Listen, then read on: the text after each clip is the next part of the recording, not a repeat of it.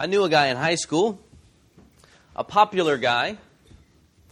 And, uh, you know, in high school, unfortunately, in some crowds, popularity is everything. Popularity is God. He was tall.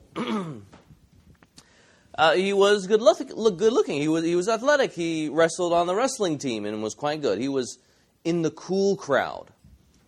And uh, anyway, for a period of time, um, we gave him the name nickname Show Dog. Show Dog. He did like dogs, uh, but that's not why we gave him the name Show Dog. It's because his new sophomore girlfriend, he was a senior, his new sophomore girlfriend seemed to treat him like a show dog. Now, uh, it's unwise to you know criticize the guy for what he was um, worried about, but that's a different thing. Um, he and we noticed certain things about the relationship, right? And we had concerns. For example, on, we knew that on one of their first dates, she made a point to take him shopping in order that she would introduce her new boyfriend to her ex boyfriend. Another one, we knew that, that when they would turn up to parties, she seemed to love that her friends saw her with him, while she often forgot to introduce him to them. These things made him feel like he was her show dog. As if she wanted a relationship with him, not because she wanted to spend the rest of her life with him or because she wanted to explore that possibility, but because she loved the social status points that he came with or that came with him. Now, eventually, he addressed the issue with her you know, because obviously what he wanted, what he was interested in, was a real relationship as opposed to being used as someone's tool to build the so called good life, which, according to his analysis, didn't ultimately include him. Well, just as people often use and objectify other people in such ways, did you guys know that people use God to do the same? That's what we see in our passage today people trying to use God for their own gain. But as our passage in 1 Samuel chapter 4 teaches us, God will not be used for man's glory.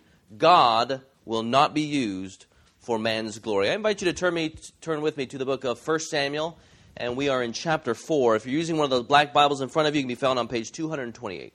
228, that is 1 Samuel chapter 4 if you're visiting with us, I'll recap the background of 1st and 2nd Samuel. It was written around, uh, let's just say, around 1000 BC, basically the late, the late portion of King David's reign over Israel. Um, basic information uh, the author is unnamed.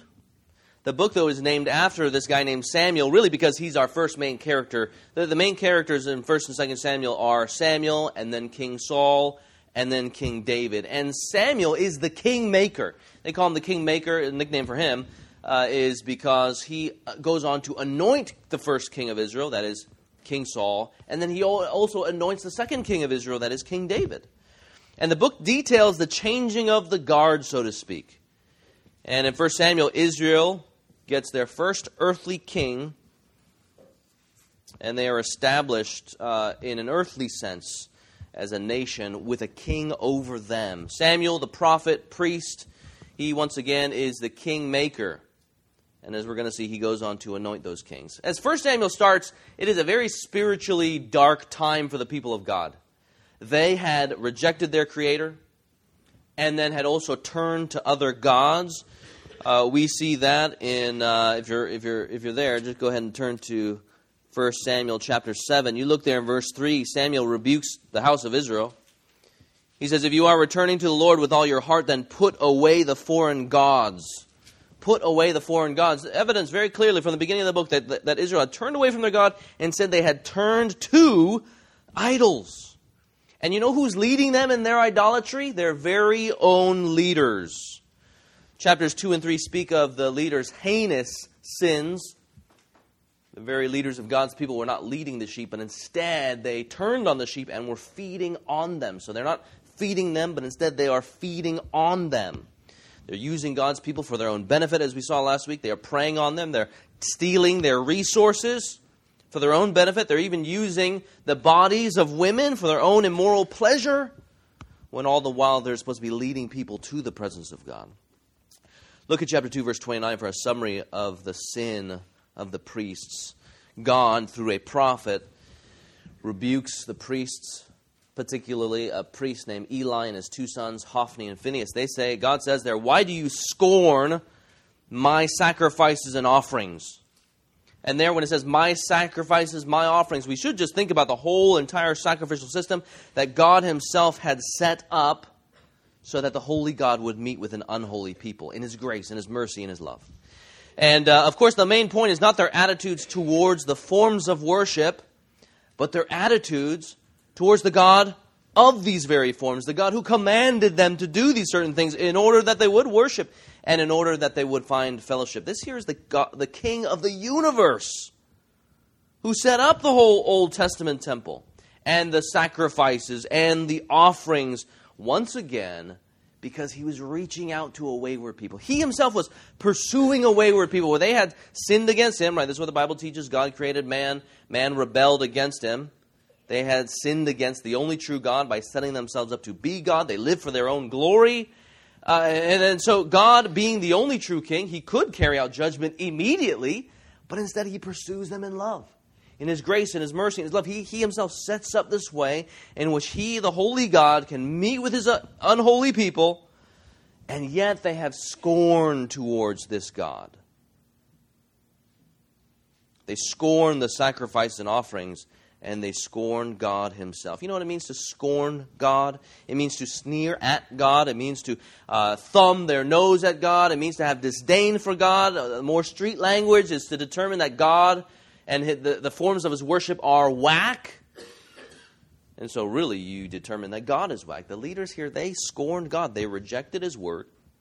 They took advantage of God's people for their own benefit, but it doesn't stop there we see from today's passage that even, they even go on to try and take advantage of God Himself. But again, the main point here, chapter 4, is God will not be used for man's glory. God will not be used for man's glory. Two points, if you're taking notes. Here's the first point. Point number one, the objectification of God. Here, just, just according to the, uh, the flow of the passage here, we see the objectification of God. Uh, in the previous chapters, we see the focus lands on these three priests that, that God comes to judge. You have Eli, sort of the chief priest, and then his two sons, Eli, Eli, uh, sorry, uh, Hophni and Phinehas. Again, in chapter 2, we see their wicked sins, and then in chapter 3, God moves to judge them. And the sentence that God brings against them, and, and then the, descend, uh, the sentence that God brings against Eli and all of his descendants, is, is death. Is that they then would die by the sword in battle. If you look there in 334, 334, God says that Hophni and Phinehas would die on the same day as a sign that God's word would come to pass. So he says there that the strength of Eli will be cut off, and then there would be no old man in his line in the days to come. Now, chapter 4 shows the fulfillment of this. So you have prophecy, and then chapter 4 you have fulfillment. Okay, so, so you, there you have that in chapter 3. And then you have the, the scene shifting a little bit. Let's just go ahead and read 321. And the Lord appeared again at Shiloh, for the Lord revealed himself to Samuel at Shiloh by the word of the Lord. And, and Samuel is, is, is sort of like the foil to the evil priests. Verse 1 of chapter 4 and the, word of, and the word of Samuel came to all of Israel. Now, here we have a scene shift. Now, Israel went out to battle against the Philistines. They encamped at Ebenezer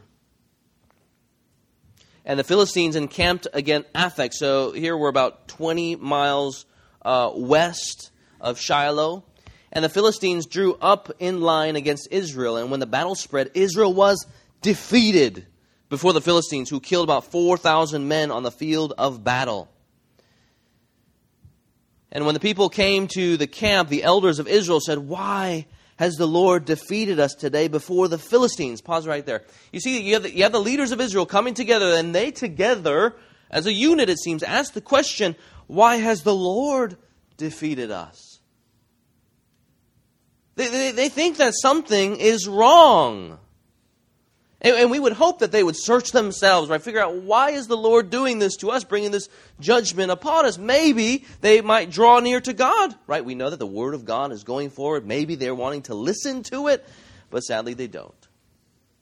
In fact, Hophni and Phinehas, they just continue doing what they do. After using God's people for their own desires, here it seems they try and use God for their own glory. This here is the objectification of God. The elders together come together and they say, once again, Why has the Lord defeated us today before the Philistines? And then Hophni and Phinehas, they seem to lead and say, Well, let us bring the ark of the covenant of the Lord here from Shiloh, that it may come among us and save us from the power of our enemies. now, let's be clear here. When I talk about the objectification of God in relation to them wanting to bring the ark there, let's not get confused the Ark of the Covenant is not God. The Ark of the Covenant is not God. But in using the Ark the way they do, I mean, they are in effect using and objectifying God, right? They degrade God's person, the Lord of all, into an object to fulfill their desires. And their desires might appear to be good, but nevertheless, it is still their desires. They do not know the Lord, as chapter 2 says. Before we get on to using God to fulfill their goals. Okay, what is this Ark of the Covenant? You guys might be thinking of the ending scene of Raiders of the Lost Ark, uh, Indiana Jones, and such. You know, keep in mind that is fiction. If you want true knowledge about the, the Ark of the Covenant, we can go to the Bible here. The Ark of the Covenant was a sacred, gold covered, portable chest. You can think about it that way. A portable chest, a relatively small, uh, around four feet in length, and then a little over two and a quarter feet uh, long, or sorry, uh, tall and wide. It's a chest. And uh, God had told the people to build it in the book of Exodus. And the most important reason why it was sacred was because of what God intended it to symbolize, what God Himself determined to do on the ark. He met with His people again. He met with His people at the Ark of the Covenant. And it was central to the people's worship here. So think Old Testament Israel. Obviously, this doesn't apply to the church. We don't have any Ark of the Covenant here. Uh, and the Ark of the Covenant sat behind a veil in a room called the Most Holy Place, or the Holy of Holies, in the temple of God. And by God's design, the Ark of the Covenant pointed to three things. We're going to summarize it. The Ark of the Covenant, if you were to think about it, summarize it points to three things. Three things that begin with the, the letter R. So think rulership, God's rulership. This is God's rulership over the created universe. Uh, just look at what it's called in 4 4. You definitely want to open your Bible and look and see and check. It says, So the people sent to Shiloh and brought from there the ark of the covenant of the Lord of hosts, who is, this is the ark of the covenant of the Lord of hosts, who is enthroned on the cherubim. It's almost like it flows like a title, right? Ark of the covenant of the Lord of hosts. So think of all the hosts behind God, whether it be the created beings uh, we can think of angels, we can think of people, we can think of planets, right? Those are all the hosts of the Lord. So it's the Ark of the Covenant of the Lord of hosts. That's rulership.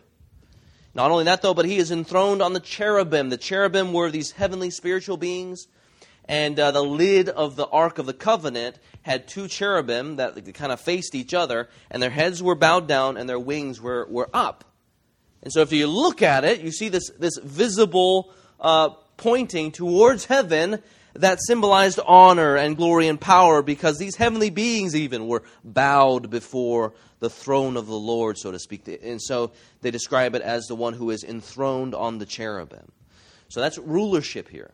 Not only did the Ark of the Covenant point to God's rulership or his kingship, it also pointed to God's revelation. So, what was inside the Ark, if you remember?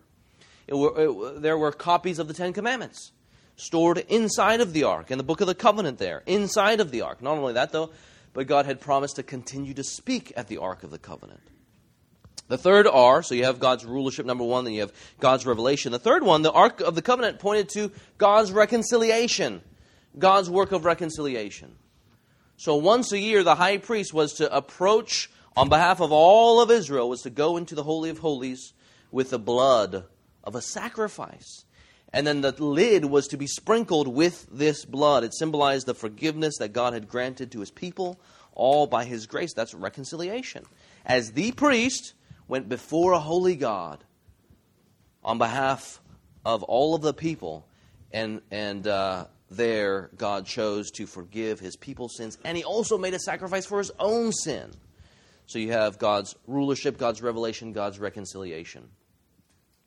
But, but it's strange, though, that's the thing that Hophni and Phinehas and the people of Israel decide to bring into battle. Again, Hophni and Phinehas, they don't even care about God's rulership. They're ruling for themselves, right? They don't care about God's revelation. They had set it aside, and therefore we see the judgment that the word of the Lord was very rare in those days because they didn't care. And they certainly didn't care about God's reconciliation. They're, they're sinning against Israel and against God, most importantly, in an ongoing fashion. So if you turn over to 212, look what it says about them. 212, they did not know the Lord. They were, it says there, now the sons of Eli were worthless men. What sense? They did not know the Lord. They didn't care about God.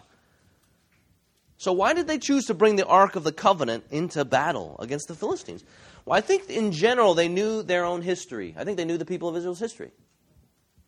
Most likely, they, you could imagine them trying to figure out, well, what should we do? And then they're looking, they're grasping back for something in the past.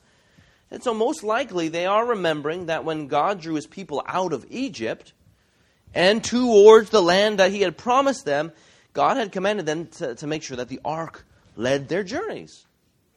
And, and, and so if you have the ark leading them in their journeys and they're, they're gaining victories, naturally they think, well, hey, let's just go ahead and do what our ancestors did. Maybe they had thought about the crossing of the Jordan. These are biblical stories. You can, read about them. Joshua 3 and 4, right? They got to cross the Jordan River and the Ark of the Covenant. They got to make sure that that crossed too. Uh, you think about when they marched around Jericho, Joshua chapter 6, right? It, it, the Ark of the Covenant was there as well. And God gave them victory. So maybe Hophni and Phinehas thought, hey, you know, the ark works for them. Let's go. Surely it's going to work for us. But to use the ark of the covenant of the Lord while rejecting the Lord of the covenant is, in fact, objectification. It is using the ark of God for their own glory as they scorned God and his people and the forms of worship.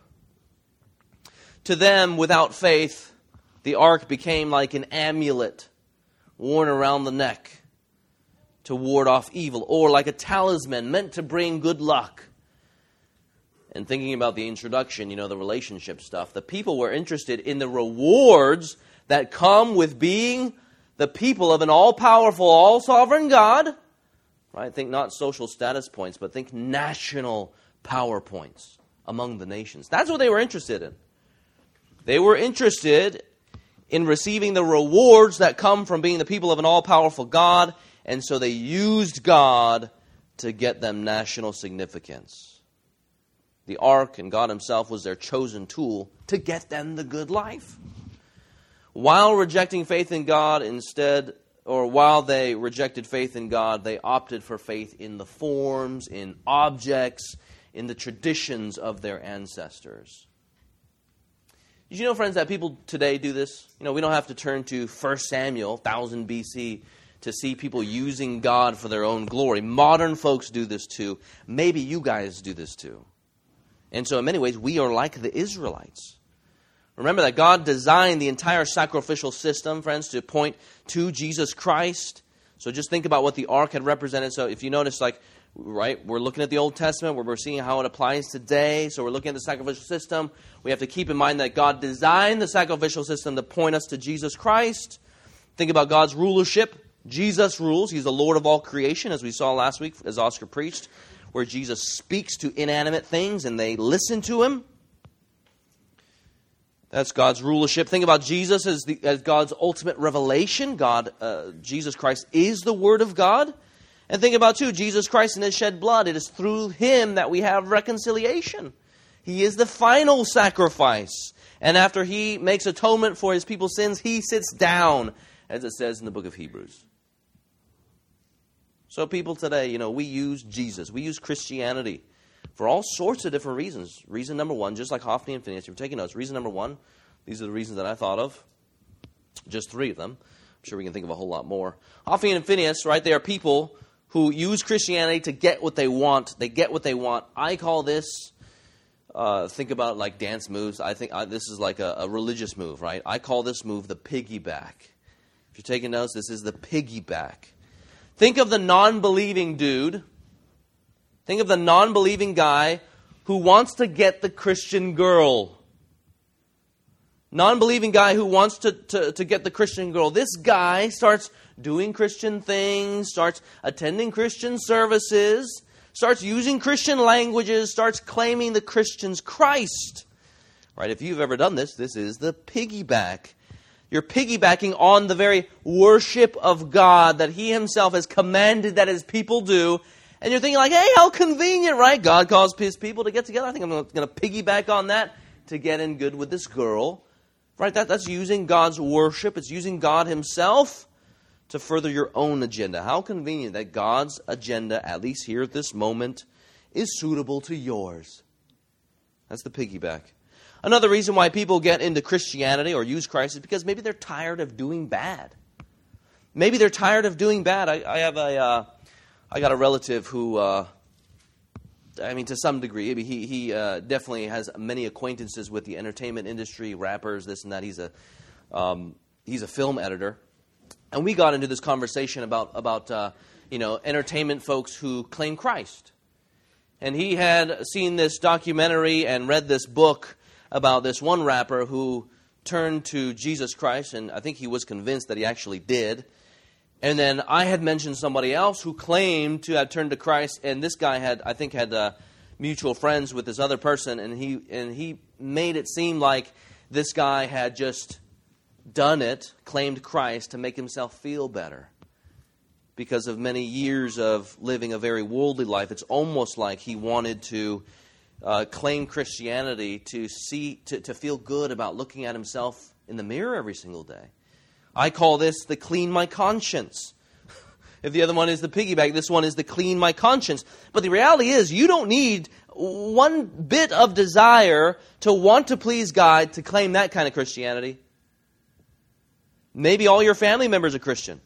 Maybe your family members are pressuring you uh, to be a Christian. And so, and so you so desperately want their approval, and so maybe that's why you claim, claim Christianity.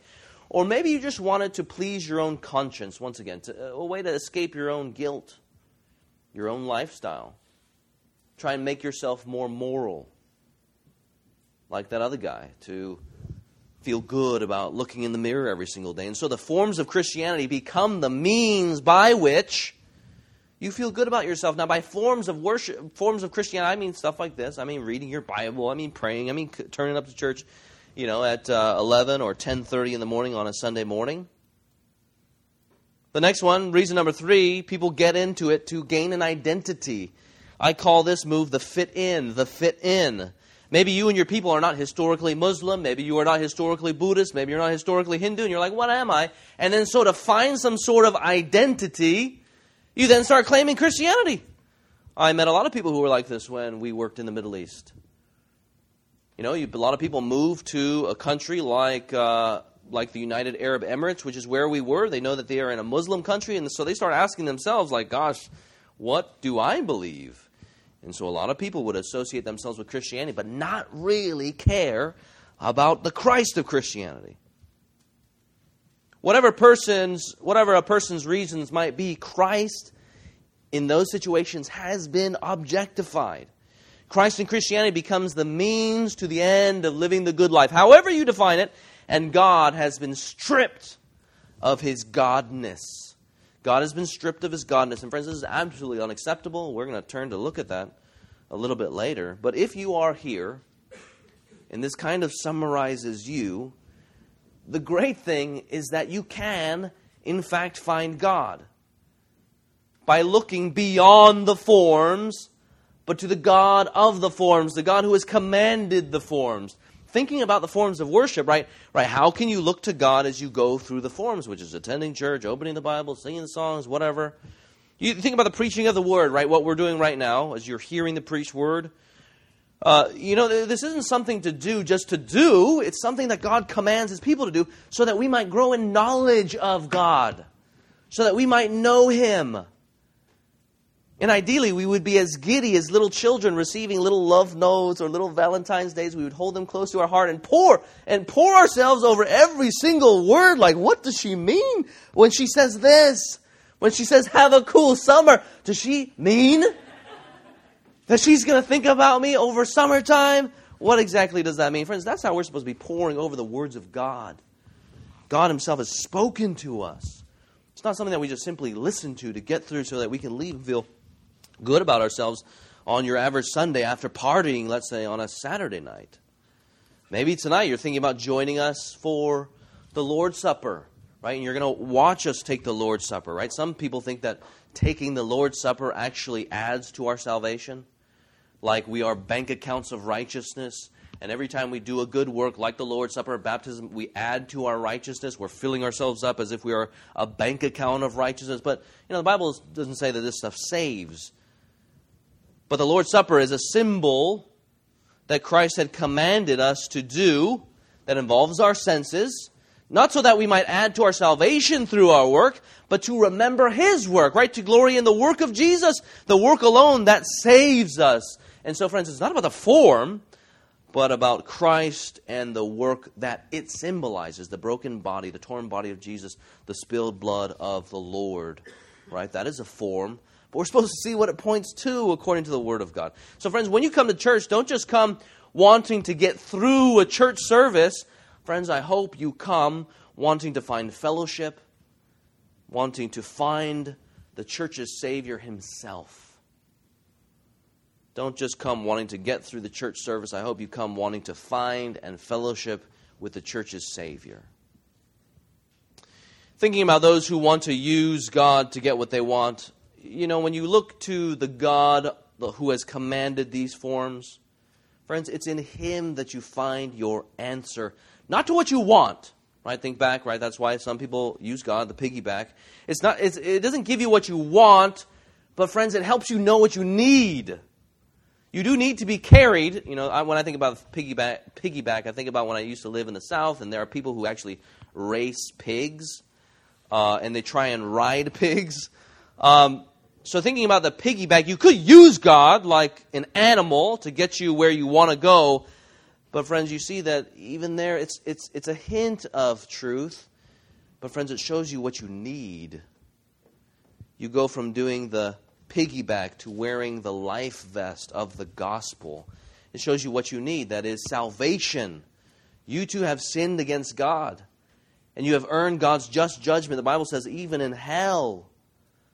But praise God that where you had sinned against God, God continues to reach out to you in love and grace and mercy, pursuing you parting the heavens to pursue you, to show you his grace and love. And so you go from doing the piggyback to wearing the life vest of the gospel of Jesus Christ. He sent his son, God the Father sent his son to live the perfect life that you could not live. So he undoes what Adam and Eve did, right? They sinned. They plunged us all. We choose too to follow in their sinful footsteps. But Jesus Christ offers forgiveness. He lives the life we could not live. He dies the death we should have. He bears our sin and the wrath that we deserve, right? He takes it upon himself. That's what the whole sacrificial system pointed to, right? It pointed to the gospel of Jesus Christ. That we need to be saved by a sacrifice, the shedding of blood. It's not found in any animal, bulls or goats, as the book of Hebrews says, but found in Jesus Christ alone. And then on the third day, he got up from the dead, showing all that payment was paid in full and so all who repent and believe are saved from their sin. And so those who repent and believe that you're wearing the life vest of the gospel. We boast in the life vest of the gospel because we are going down. Thinking about those who want to feel good about themselves, right? They want to feel righteous. They are doing the cleanse my conscience. Right? When you look to God, you see that the standard you need to meet is not your own, it's not your family's, not anybody else's, but it's God's standard. And you don't find righteousness by just simply going about the forms of Christianity, but by looking to the Christ of Christianity, who is our righteousness.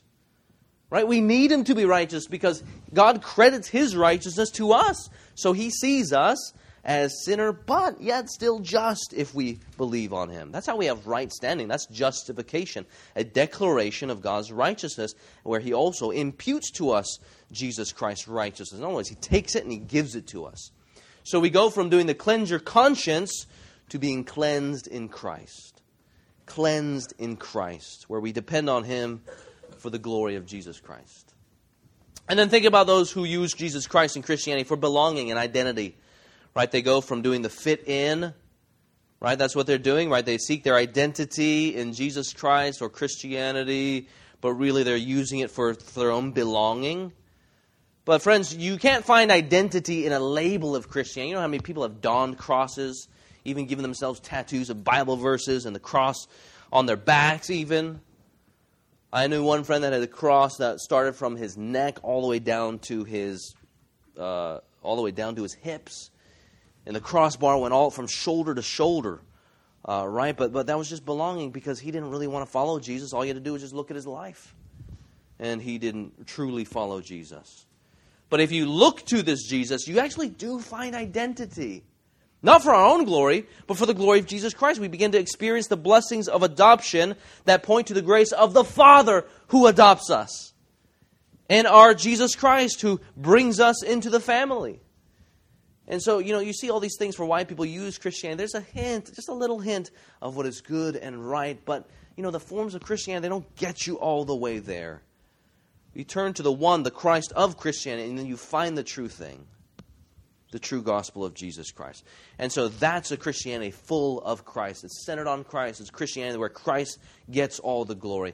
If we're going to use Christ, that just leaves that person with a Christless Christianity, according to uh, one pastor and author's title of his book, A Christless Christianity. And you see this illustrated in the Old Testament version in Hophni and Phinehas. Right? They had the ark of God, which proved that a holy God, according to his grace and mercy, reached out to sinful people. God himself, the Lord of all creation, splits the heavens, right? And says, Look, okay, I'm, i want you to gather together and to know my forgiveness. I give you the ark of the covenant so that you might know that you need shed blood. And even the cherubim's wings would point, to, point you to me, and how it would be covered in gold, representing my purity. Right? They're supposed to behold a great God. That, they could, that, that this great God had, uh, desires to be in a relationship with sinners.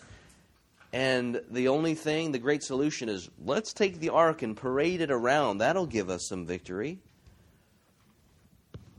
Friends, you see that God in His mercy and grace, as He's splitting the heavens, so He does with Jesus, most clearly in Jesus. But to have a Christianity full of Christ, we must acknowledge and embrace and worship Christ, who took on flesh and died as our substitute. I mean, Jesus himself taught the same. You can't get away with doing the forms of Christianity while claiming Christ without heart. This is what Jesus taught, taught the Jewish leaders who were so used to going about religious forms, even zealously going about religious forms. Every single time that the, the people gathered, they were there. He said in Matthew chapter 7, 21 and 23, he says, Not everyone who says to me, Lord, Lord, will enter the kingdom of heaven. You can say everything you want to, but you do not know the Lord. And then he goes on to say, okay, he says, Lord, Lord, uh, not everyone who says to me, Lord, Lord, will enter the kingdom of heaven, but the one who does the will of my Father who is in heaven. So, so you get that there. There's a way of doing that isn't really doing. He goes on, verse 22 of Matthew chapter 7. On that day, many will say to me, Lord, Lord, did we not prophesy in your name and cast out demons in your name and do many mighty works in your name? And then I will declare to them, I never knew you. Depart from me, you workers of lawlessness. They are doing in the name of Jesus, but really it is works of lawlessness that earn for them condemnation. Friends, God is not a show God. He is the Lord. And if you find yourself using God to fulfill your own glory, friends, the great news is that uh, God calls you to repent of your sins and believe. It's why He's sending Samuel to preach them, preach to them that they should turn back to the Lord. That's why he sends Jesus of all, he, the Son of God himself, to call sinners to come back to the Lord and know the forgiveness of God. Give up your own glory and ascribe Jesus Christ the glory that he deserves. For Hophni and Phinehas, they had the forms of God's people. They even had the furniture of God's people, right? The ark. But they did not have the God of them. They did not know God. Look over at chapter 4, verses 5 to 8.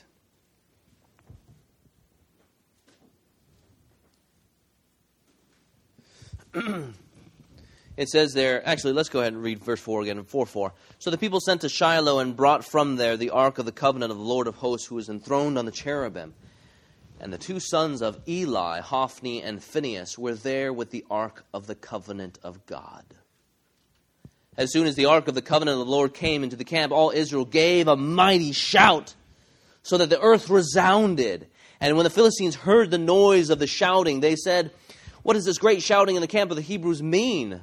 And when they learned that the ark of the Lord had come to the camp, the Philistines were afraid. For they said, A God is coming to the camp. And they said, Woe to us, for nothing like this has happened before. Woe to us! Who can deliver us from the power of these mighty gods? These are the gods who struck the Egyptians with every sort of plague in the wilderness. Take courage and be men, O Philistines, lest you become slaves to the Hebrews as they have been to you. Be men and fight. Do you hear the irony of the rebuke that comes from the Philistines? I mean, even though the Philistines get the story wrong about what happened in Egypt, right? It says the gods, plural, came into the camp. They don't seem to have more, I mean, uh, sorry, don't they seem to have more reverence for the God of the Ark of the Covenant than Israel does? They knew how God proved his rulership and kingship in the Exodus when he drew his people out of Egypt. How God gave them all the plagues, and how God destroyed Pharaoh and, and then the Egyptian chariots and the soldiers in the Red Sea. At least there is some sort of reverence for this God that they don't really know, right? They're a pluralistic people. They worship many gods, polytheism, but yet they fear him. But yet, you see there in verse 4, the end of verse 4, Hophni and Phinehas, they're there hanging out with the Ark of the Covenant. They don't really care. But at the end of the day, the Philistines were just as lost as Hophni and Phinehas were. Hophni and Phinehas, they judge it wise to use God to fulfill their own means and ends, or sorry, their own ends and goals. The Philistines, knowing God's power, still choose to go up against him. Look at verse 10. So the Philistines fought, and Israel was defeated. And they fled every man to his home, and there was a very great slaughter, for 30,000 foot soldiers of Israel fell. And the ark of God was captured, and the two sons of Eli, Hophni, and Phinehas died. You know, to readers' ears who know the Old Testament, the result, I think, is still a bit surprising. The Ark of the Covenant, we think, is going before the people, yet they lose. What a clear lesson. That God is not in the forms alone, and He's certainly not in the furniture. On a side note, present application, that's why I don't really care much for crosses. You know, we got one there, we got one there. I don't really care.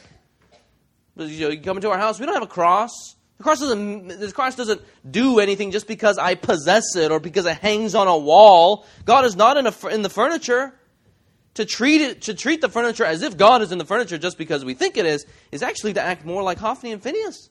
I got the Spirit of Jesus Christ in me. That's how I know that God is here, where two or three are gathered. In terms of that's talking about uh, certain circumstances, but certainly that is true. When the church gathers, God is here. We don't need any building. We can go gather on the lawn over there. God is there. God is not on the furniture just because they think it to be the case. But you know, it's still a little surprising. They lose, even though they have the Ark of the Covenant. Verses 10 and 11 are a stinging indictment on the priests Eli, Hophni, and Phinehas, and really all of the people. The ark of God is captured, and the two sons, Eli, Hophni, and Phinehas, are killed. This brings us to point number two. Point number two. Point number two is definitely shorter than point number one. Remember, God, uh, sorry, point number two objectifying God earns the judgment of God. Objectifying God earns the judgment of God. Remember, God had determined to judge the house of Eli so in 231 it says there, Behold, the days are coming when I will cut off your strength and the strength of your father's house, so that there would not be anyone from the line, his line, that would reach old age. And here God fulfills that against Hophni and Phinehas and then ultimately Eli. Right? You see Hophni and Phinehas, according to verse 34 of chapter 2, or sorry, chapter, well, let me double check here. Yeah, chapter 2. You see there that a sign is that Hophni and Phinehas would die on the same day, and so God fulfills his word. God also fulfills his word against Eli. Eli's strength gets cut off as well. Look at 12 to 18 of chapter 4. Let's go ahead and read that.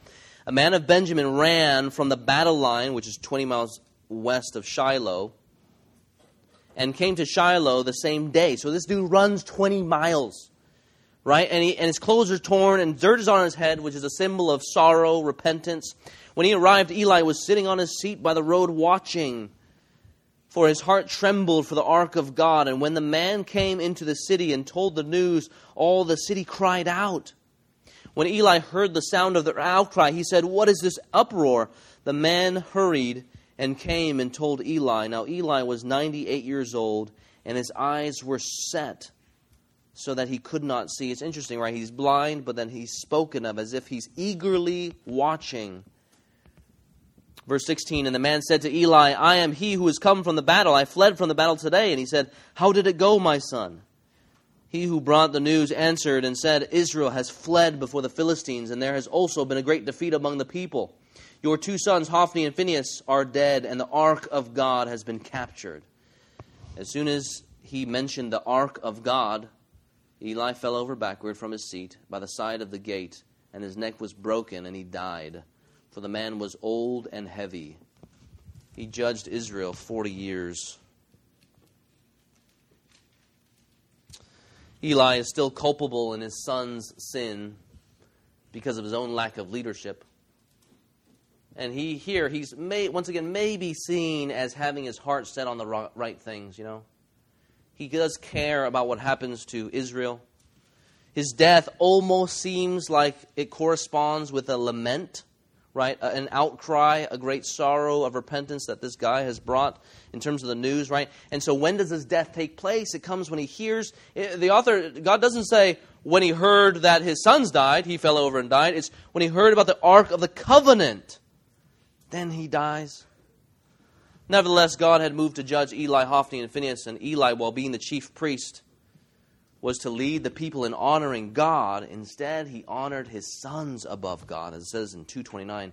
And then turn to 313. Turn to 313. We see here more of the character of Eli. Right, God says, And I declare to him that I am about to punish his house forever. He's speaking about Eli, for the iniquity that he knew, because his sons were blaspheming God, and he did not restrain them. The sins of Eli, he's an enabler. Instead of rebuking his sons, he enables his sons. And as some of us were, this past week, we're having service review.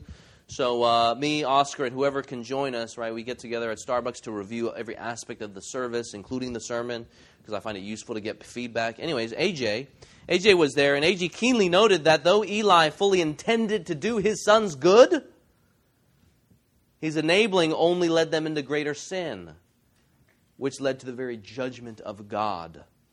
Just think about that, you who struggle with the fear of man and who enable. For Eli, Hophni, and Phinehas, death was the judgment for objectifying God. And clearly, for Hophni and Phinehas, who did not know God, it was judgment, eternal judgment in hell.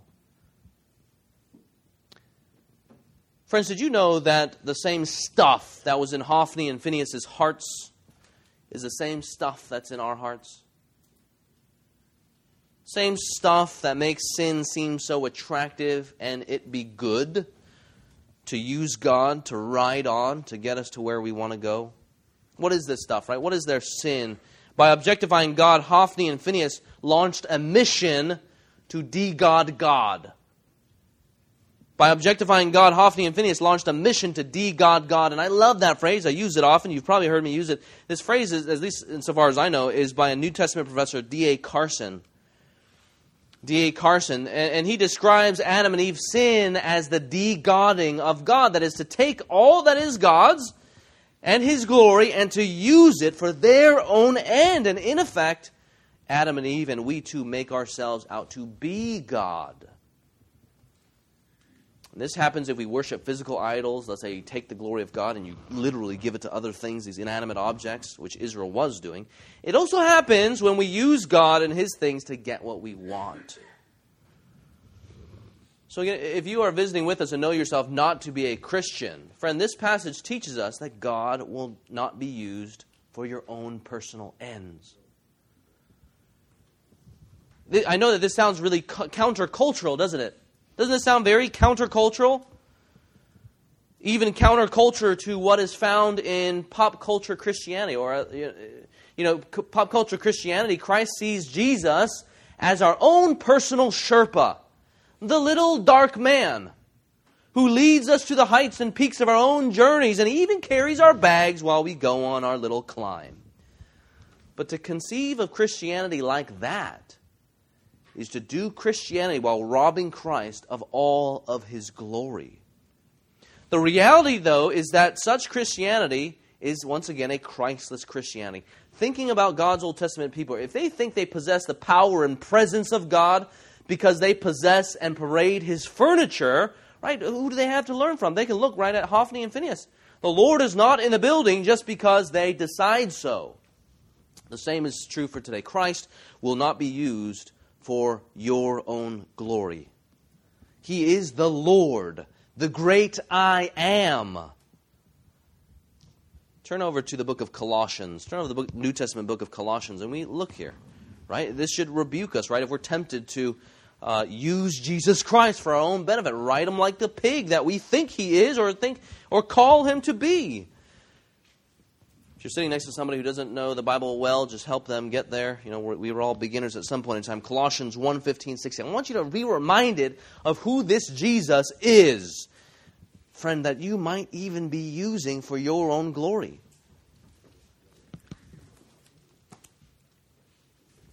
Colossians chapter 1. You look there at 15 and 16. Colossians chapter 1, 15 and 16. It says, He, that's speaking of Jesus, He is the image of the invisible God the firstborn over all creation. That doesn't mean he was a created being, it just means that he was the one, like the, the eldest, to receive everything, the one given authority, the one given all responsibility. And that culture is the one who inherited the greatest amount. He is the firstborn of all creation. Now, get this, friends, if you are using him, look at who God says he is.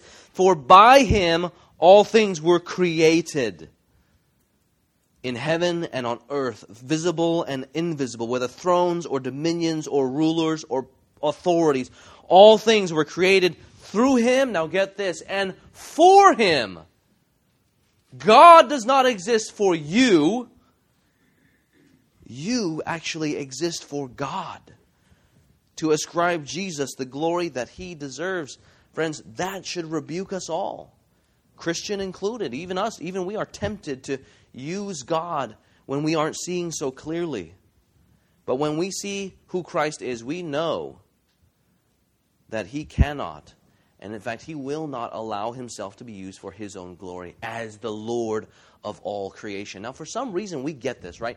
We see that if there is like a three year old who is manipulating a 50 year old parent or a 45 year old parent, right, we typically think, like, oh man, come on, right? You got to do something, parent. You can't let the child walk over the parent. Why is that? Because the parent inherent to who he or she is, possesses a good authority that should be used. And so we want the parent to exercise authority, right? We get that. We don't think, oh, yeah, that's good, two year old. You just continue doing what you're doing. We don't think about that when, when it comes to governmental forms, when the government is good. Right? We get, right, that the government should go on and exercise authority if there are people who are going against a good authority. We, we, we say, yay, we, we cheer.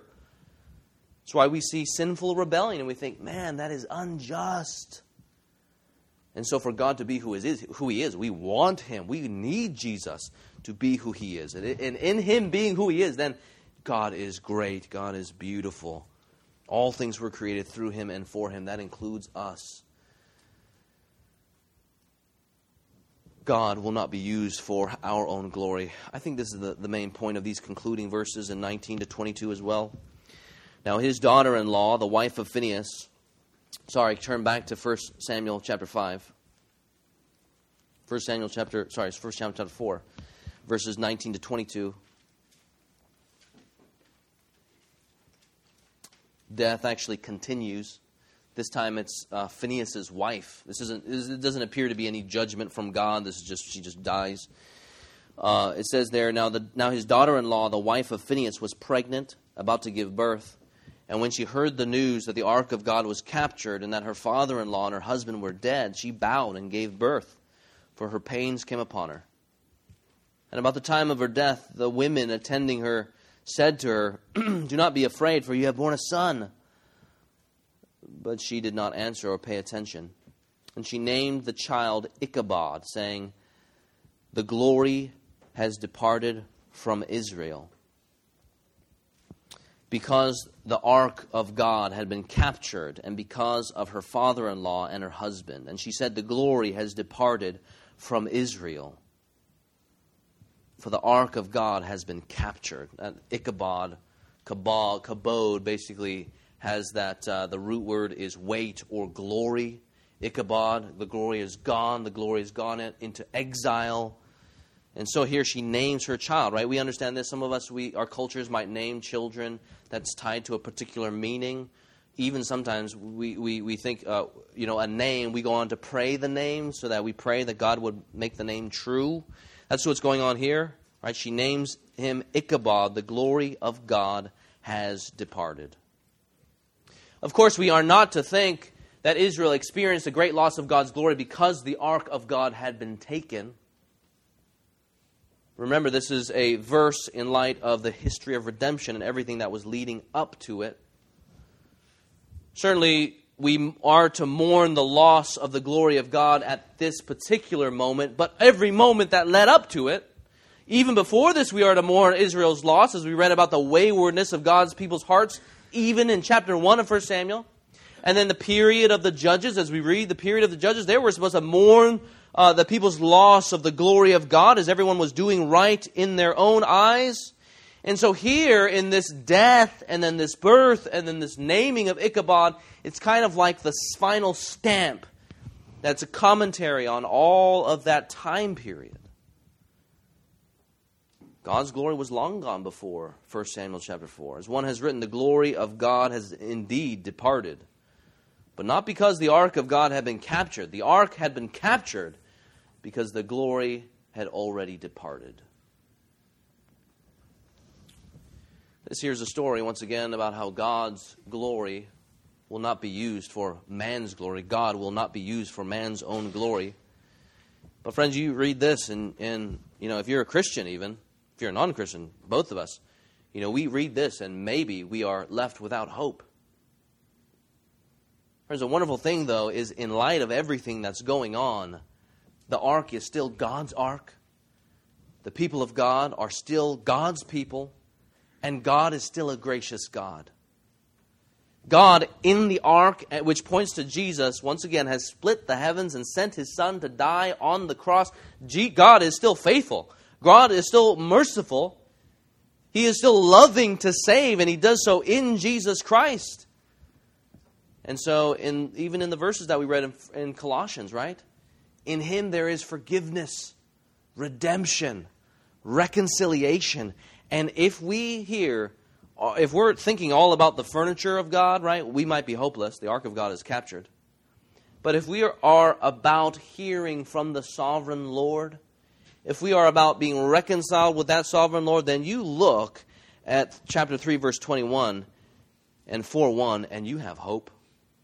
The ark of God can be gone, but the word of the Lord is coming again. 321 And the Lord appeared again at Shiloh. For the Lord revealed himself to Samuel at Shiloh by the word of the Lord. And the word of Samuel came to all Israel. Course, this, this begs that us to, to turn the chapters and to continue reading on. And you'll see that God does not need people to parade his furniture in front of other nations to do his great glo- to do his great work and to display his great glory. He will even do it himself as we turn next week to see this very truth or 2 weeks from now. So we here have hope as we conclude this sermon. We here have hope.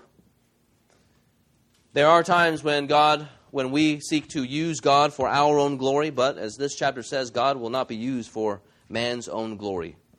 Here at the end of the chapter, Israel's main leaders are dead. Israel was defeated. The Ark of the Covenant was captured. But with God, even in the midst of sin, there is always hope. Friends, again, if you're visiting with us today and maybe you are using God, maybe you have used God, this here is an invitation to repent of your sin and turn and believe. Jesus Christ came the first time not to judge, but to save. Right? That is God in His grace calling people to turn and come back to the God that they themselves, we too have rejected. There will come a time when judgment will come. And we know that, that that happens in the second coming. But until then, every single day, every single moment, here we are reminded of the fact that God's grace is ever present with His people if we turn from our sin and believe. And in doing so, we will know free and full forgiveness that comes to the cross alone. And so we can rejoice in the grace and mercy of God in Christ. Let's pray together.